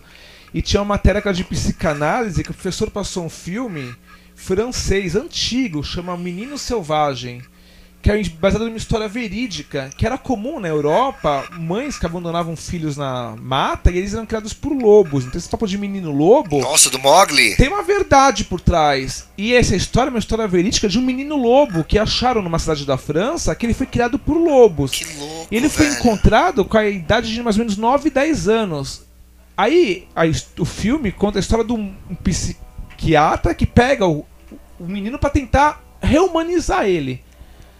Porque o menino era um lobo. Isso é muito louco. Aí eu comecei a pensar, meu, uma criança que era deixada por um lobo vira um lobo. Ele não conseguia falar. Nossa, que louco. Ele uivava velho. pra lua que nem os lobos. Nossa, ele eu adoro o Mogli, juro por Deus, não é ele força. virou, não, ele eu virou um adoro. lobo. Ele não, ele não conseguiu aprender a raciocinar que nem um ser humano. Ele virou um ser humano adestrado. Porque como a condição física dele era de um ser humano, ele conseguia repetir palavras que um ser humano consegue para a formação da coisa. Mas ele não falava, quero uma cerveja, olhando para a cerveja e pedindo. Não. É que nem um cachorrinho que você joga para ele uma coisa, ele faz um movimento, ele era assim. Nossa, então ele aprendeu a louco. falar obrigado, mas ele, de acordo com o movimento que ele percebia aquilo, ele repetia obrigado, mas sem ter a noção do que significava você estar agradecendo por algo que alguém. E os instintos deles, é, dele era totalmente diferente. Ele sempre fugia, tanto é que no final ele Nossa, teve. que ele- louco. O que mais triste, ele terminou a vida dele num sanatório, como se fosse um louco. Deixava ele com um lobo que ele ia ser feliz lá, mas não. Não tiveram essa Mas ah, que nem aquele, aquele filme lá, o- acho que é O Senhor das Moscas. Clássico, entendeu? clássico. Que tipo, são crianças que ficam isoladas numa ilha, entendeu? São crianças, elas não têm de forma que nem vocês colocaram. São nasce sem maldade, sem nada. Elas começaram a adquirir, tipo, uma maldade. A mesma coisa você pega uma criança, tipo, ela não tem maldade, mas ela começa a enxergar, tipo, às vezes, tipo, o empurrão que ela dá, ela se sente mais forte do que a outra, entendeu? Lógico que é tudo pela educação. Não, mas quando ela tá com os brinquedinhos, eu já vi Mas- isso. Às mas- vezes ela tá com os brinquedinhos e ela não quer comprar. O instinto prim- Isso, primário é: entendeu? não vou emprestar minha bonequinha pra você. E aí você tem que ensinar pra ela. Você Não, você vai tem emprestar dividir, entendeu? bonequinha Você tem que tem dividir. outra aqui. Você tem que dividir, sei disso tipo, que eu já quero, vi. Não quero É não foda, vou. velho. Meus bonequinhos são meus. Não, você Entendeu? vai emprestar É. o seu bonequinho pra, pra eu brincar. Mas isso faz parte de fato do processo de construção da mente. Tem um processo que é mais internalizado pro eu. Tem momentos que as crianças realmente não brincam com outras. É. Aí sim, depois sim, sim. começam a se abrir. Mas também a questão do vídeo é que é feita a socialização. É óbvio que se isso é exaltado, né? Esse eu, eucentrismo, ela nunca vai ter essa noção do compartilhamento. Mas no momento que ela estiver aberta para o próximo, se isso é incentivado, Sim, com sim, certeza sim. na constituição dela. É a educação, no caso, É que é muito colocado. difícil, né? São detalhes mínimos. A construção do ser humano, dele ser o que ele vai ser, às vezes um detalhe mínimo. Por isso que tamo- tem tanta gente fazendo terapia, né? Porque uma coisa É. mínima que aconteceu numa fase Numa da, fase, aham. da Às vezes ela nem lembra, mas Nossa, aquilo fica um na. gesto isso. do pai que ela é- interpreta de Nossa, uma tem maneira. muita história pode, disso, pode né? gerar Tem um trauma e uma constituição. Até mesmo a gente conversando aqui, eu posso ficar com trauma, é tipo. super, é, exato. Eu já estou com traumas aqui, na verdade. É super- entender a mente humana é muito é realmente é, dif- acho que é um desafio pra, pra esquerda né também pra você conseguir entrar na mente das pessoas Sim. mudá-las é, é um desafio mas- Agora eu tô. Agora eu sei que vai parecer que eu tô pegando e mudando a rota, tipo, quase que num 180 graus aqui. Mas é. Eu queria entender, voltando à música, queria entender onde vocês estão hoje, assim, tipo. Onde está você hoje com o Grande Ogro? Quais são os próximos passos da banda? Vocês, como vocês estão agora pós-pandemia, pós esse fim de mundo todo? Tá todo mundo passando por uma fase de recomeço. Eu gostaria de entender como você e a banda estão lidando com isso. Já voltaram a ensaiar? Estão. É que nem eu falei no começo, a gente fez três ensaios, Aham. já fez dois shows. Aí estamos com ideia, assim, tipo, de tentar retomar os ensaios pra gravação, entendeu? Que a gente quer gravar esse disco novo, tipo. Vocês já estão com as composições todas encaminhadas? acho que tem mais. duas faltas finalizar e vamos tentar retomar mesmo a meio que a pegada, né? Porque você fica praticamente um ano aí sem tocar. Quando você volta, Lógico. meu, parece que você fica cansado, você sente, Não, mano. é. Não é a mesma coisa, você Não, fala, fazer meu. ensaio sentado. Aham, você fica, aham, você fica um peso assim, aí tipo, você faz um show, aí você vê a diferença, aí você tem que retomar tudo. Então a gente quer pelo menos retomar isso, chegar numa pegada e falar, agora a gente consegue gravar. Certo. Aí a gente Quantas vai gra- faixas? nove músicas. A gente Boa. tá querendo gravar nove músicas, aí depois de gravar a gente vai pensar em fazer outras coisas. Não é mais Uhum. EP, né? Qual, qual, qual que é o limite pra EP? Cara, É, acho que- é foda. Não, P- seis né É, EP é- acho que sete Não, mas aí, aí- aí- a gente tá na pegada de fazer músicas de oito minutos, os discos, os nove discos do minutos. Black Sabbath, antigamente 9, 10 músicas. cabia no disco É, então, agora, agora é- é isso parece que é pergunta aleatória, mas não é. E você, Caio? É, o Rota, você. Como você vê essa carreira, a sua, a sua carreira solo que você começou agora, como você vê a conciliação desse seu trabalho com, a- com- com o trabalho com o Rota? É, o que, que você planeja para 2022? Eu acho que uma coisa complementa a outra. Eu sinto que hoje me sinto muito mais pleno enquanto músico, podendo expor esse meu lado MPB e cantar de uma forma que no Rota 54 eu não conseguiria, porque é outra pegada. E seria uma forçação de barra, né? Então essa questão mais interpretativa, mais melódica, que acho que a, versão que eu fiz do Belchior eu, fiquei muito feliz que eu consegui Eu acho até que transmitir. você vai acabar, sem querer, você vai acabar trazendo um pouco disso, vai misturar umas coisas e isso vai ser ótimo. não me Melhor interprete, até, né, não me interprete mal, vai ser concordo. ótimo. Vai engrandecer assim muito o, o trabalho, mas continua. Meu pai de santo falou a mesma coisa no jogo de bus, então tá. É, isso mano. no fo- Você jogando nesse lado do MPB vai ajudar também Vai. o lado da banda. E com a banda eu pretendo, com essa formação nova, que a gente. Óbvio que um disco inteiro de cara, não sei se sabe, mas pelo menos um EPzinho com duas, três pra mostrar, porque também a gente nem divulgou o disco Náusea. Aham. Porque já veio a pandemia, a gente E é um fez puta disco, né? é, a gente fez um, acho que um, dois shows do disco. Então a ideia é a gente, nos shows, retomar as músicas do disco e trazer algumas novas com a formação nova, porque mudou todo mundo, né? Só ficou eu da formação do. Caralho, saiu todo mundo, Do né? Da última vez que eu vi vocês já não tinha nem o Hiro não tinha mais. mais ninguém. A vez que a gente veio gravar aqui a Vieram música o Coelho do na de batera, né? É, tá o Coelho na batera ainda, o Camarada no baixo, agora tá o Santista, o Daniel. É bom que a banda é toda do Catadão, né? Que é o nosso time de futebol de Várzea. Aham. Agora todo mundo. Eu, eu sou ex, né? Porque meu joelho não permite mais eu jogar bola, mas de alma ainda sou do Catadão. Então é um pessoal que a gente sempre teve um- uma boa relação. um Mas esse contato. ano é, o, o foco então é dar um gás em reestruturar a banda e, e- e fazer os shows de, do- Isso, da carreira já tá- solo. Já estamos ensaiando com a banda, essa quinta já tem ensaio. A gente é lá do Ipiranga, né? A banda, praticamente todo mundo. é A lá. banda do solo. Não, a banda Rota. do Rota, é todo mundo Mas lá com a banda do solo, tá fazendo ensaio também? Vai A gente vai ter? começar a ensaiar Ah, tá. também. Semana que vem eu já começo. Eu já fechei o repertório. Porque são seis músicas do disco, vou ter que colocar covers. né? Lógico. Então já fechei essa seleção. Que legal. do Caetano, Gil. Foda. Vai ter Novos Baianos. Tentei trazer Belchior, vai ter outra, além da que eu já gravei. Tentei trazer as referências do disco para as referências do. Sim, o que você tá ouvindo, né? É, e que dialoga, né? Pra ficar um, um- uma coisa que tem uma. é, acho que o show. É uma- eu encaro o show como um- uma coisa também meio teatral. Que tem que ter um começo, meio e fim. Tem que ter Total. um sentido. Então a ordem das músicas, as músicas que fazem parte daquilo, tem que ter um significado e uma lógica naquilo que você tá. Eu sempre imagino, eu fico viajando, né? Até a roupa que eu vou usar, a posição que eu vou colocar não sei o que, você vai ter. Esses mesmos detalhes eu sempre fico pensando. E o Clash eu senti que tinha, sinto que tinha muito Sempre, isso, né? Da, da vestimenta, Super. do, do cenário, uma coisa que eu sempre admirei bastante, eu sempre me preocupei. Até pelas transições da banda você vê toda É. a, a- a- reconstrução deles como personagens, Exato. né? Normal. E eu, eu, me, eu encaro desse jeito, a carreira solo, então esse momento, esse disco tem que ter músicas que dialogam com esse momento. E na banda eu sempre também pensei em fazer isso, né? O disco Náusea, né? Tem uma linguagem única, assim, o disco também do Uhum. Começo ao fim, ou encarte, né? Capa, então sempre tentei fazer. É uma obra completa, né? Não é só a música pela música. Mas agora vem a pergunta que eu queria fazer, fazer para os dois. Por isso que eu perguntei onde vocês estão, o que vocês, o que vocês pretendem. Agora, cara, não vai rolar. Não vai, tá? Mas e se rolar um, um novo agora, pá, fudeu, pá, meu irmão, todo mundo se tranca de novo, fudeu, mais um ano e meio, dois na merda. Como vocês já têm um plano B pra sobreviver a isso? Porque eu, eu penso muito nisso. Falo, cara, sobrevivemos a essa. Eu digo não sobrevivemos porque estamos aqui conversando sobre bandas que, que existem e, e pessoas que estão vivas. Mas assim, se uma merda dessa acontece de novo agora, pô, a gente tá levantando da lona, pá, vai voltar pra luta, toma mais um baque desse, segura mais não sei quanto tempo. Tem um plano de como se manter, como manter essa, essa chama é, é, artística viva? Ou vocês acham que esse seria um golpe fatal, assim? Eu vou continuar sendo antissocial.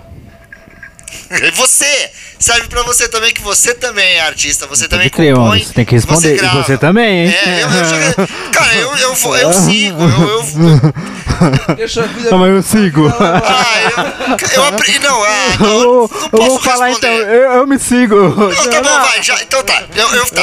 Cara, eu, eu penso nisso, eu falo, cara, eu acho que seria triste abrir mão de, de se apresentar ao vivo, mas assim, cara, faria lives de, de três em três meses pré-gravada, uma coisa com uma qualidade legal. Se fosse possível ter um público restrito, teria, caso contrário, não. Encontraria formas de vender o meu merchan pra é, um merchan pro pessoal sair. Cara, e seguiria a mesma coisa que eu fiz esse tempo todo, tipo, aprender a usar o mundo digital. Não estaria 100% satisfeito, é, mas eu, eu seguiria produzindo à distância, é, encontros de 15 em 15 dias, no, no mínimo, né? Que, pô, e aí, vamos se isolar e pá, pá, pá, a gente vai precisar se encontrar para ensaiar, divulgar, é, trabalhar o repertório novo, mas eu não deixaria de fazer. O que eu, acho que o ponto principal, assim, eu não deixaria de fazer. Eu acho que eu, na- nessa pandemia toda aí eu aprendi a fazer. Aprendi a, a, a, a, ser- a- ter banda, a ser artista à distância e com restrições. É, desde que isso meio que a gente tá dando uma segurada aqui no Brasil e tá melhorando, né? Eu consegui já fazer umas duas apresentações e foi mágico, uma delícia. Cara, não se compara. Com, com o prazer de produzir uma parada legal é, é super legal, é óbvio. Mas o prazer de você subir tocar pras pessoas, receber aplauso, dar risada, dar. Pô, meu irmão, isso não tem. É, é nosso. Mas assim, eu. Se eu tomar. Se a gente. Se eu tomar, né? Se a gente tomar um golpe desse de novo, eu não, não vou abrir mão, não. É muito pelo contrário. Eu vou agir mais rápido. Já, beleza, ok, grande merda. Sei que preciso disso para manter minha sanidade. Precisamos. Imperativo, precisamos continuar produzindo e de certa forma documentando isso, né, cara? Porque a gente é testemunha ocular disso tudo, da história, cara. Então, cara, eu- a gente tem que produzir de alguma forma, né? Então, é isso. Ah, não valeu, era pra vocês terem respondido. Maurício. Eu respondo depois de vocês. Caio, vai. É, confesso que eu não penso tanto nas possibilidades erradas, né? Mas o, o disco solo eu produzi na pandemia, né? Compus na pandemia, gravei na pandemia. Acho que você manteria a mesma dinâmica, óbvio, com, com aquele gostinho de poderia ser melhor se fosse de outro jeito. Mas não tem muito como parar totalmente, né? Eu tive que dar aula online, uma coisa que imaginei na vida. É a pior, nossa, a pior experiência de professor é você estar sentado no computador com todos os alunos com a câmera fechada, que você nem sabe que porra eles estão fazendo, que estavam nem prestando atenção no que estavam falando, né? Mas você tá lá falando, lá pra tela vazia, lá fingindo que estão ouvindo. Eu acho que depois de superar isso, Eu tinha um professor de biologia que, assim, eu era péssimo aluno, né? Sempre fui péssimo aluno. Assim. É, ah, mais ou menos. Eu gostava. No que eu gostava eu era muito bom, assim. Mas no que eu não gostava era uma merda. E aí eu. tipo, Sexologia. não, não tinha isso. Não tinha- o, que eu, o, que eu, o que eu era mais próximo de, de, desse nível de prazer que eu tive de aula foi aula de redação. Mas whatever. É, não, mas é porque era muito prazeroso pra mim, não é não por putaria. Mas eu, eu lembro de um professor de, de biologia no terceiro colegial. Eu não sei, eu, eu gostava daquele velho lá, daquele cara, e eu ficava dando trela pra ele, pra conversa, porque a galera só queria conversar. E aí eu lembro que ele me falou um negócio que foi na minha cabeça assim, tipo uma flecha, velho. E eu nunca questionei muito isso, tá ligado? Porque eu achei tão legal aquilo que eu, eu sempre, quando me encontrei em, em, em situações adversas, eu sempre, eu, sempre lembrei dessa frase. Que ele fala: O que faz o ser humano ser o ser humano é que ele sabe se adaptar a, a todas as situações, por mais adversas que sejam. Então, tipo assim, a gente foi expulso do convívio social, a gente teve que se enfiar dentro de casa e não, não ter acesso a porra nenhuma pra vencer um, um vírus super fudido aí, destruindo o bagulho. E cara, e a gente aprendeu. Cara, e eu pensava nisso, por exemplo, quando eu fazia live, é, chamada de live com os brother, toda quarta-feira com os amigos e todo mundo em casa abrindo uma latinha e tomando cerveja. Falava, cara, eu lembro da primeira vez que eu fiz isso, falei, eu não tô fazendo isso.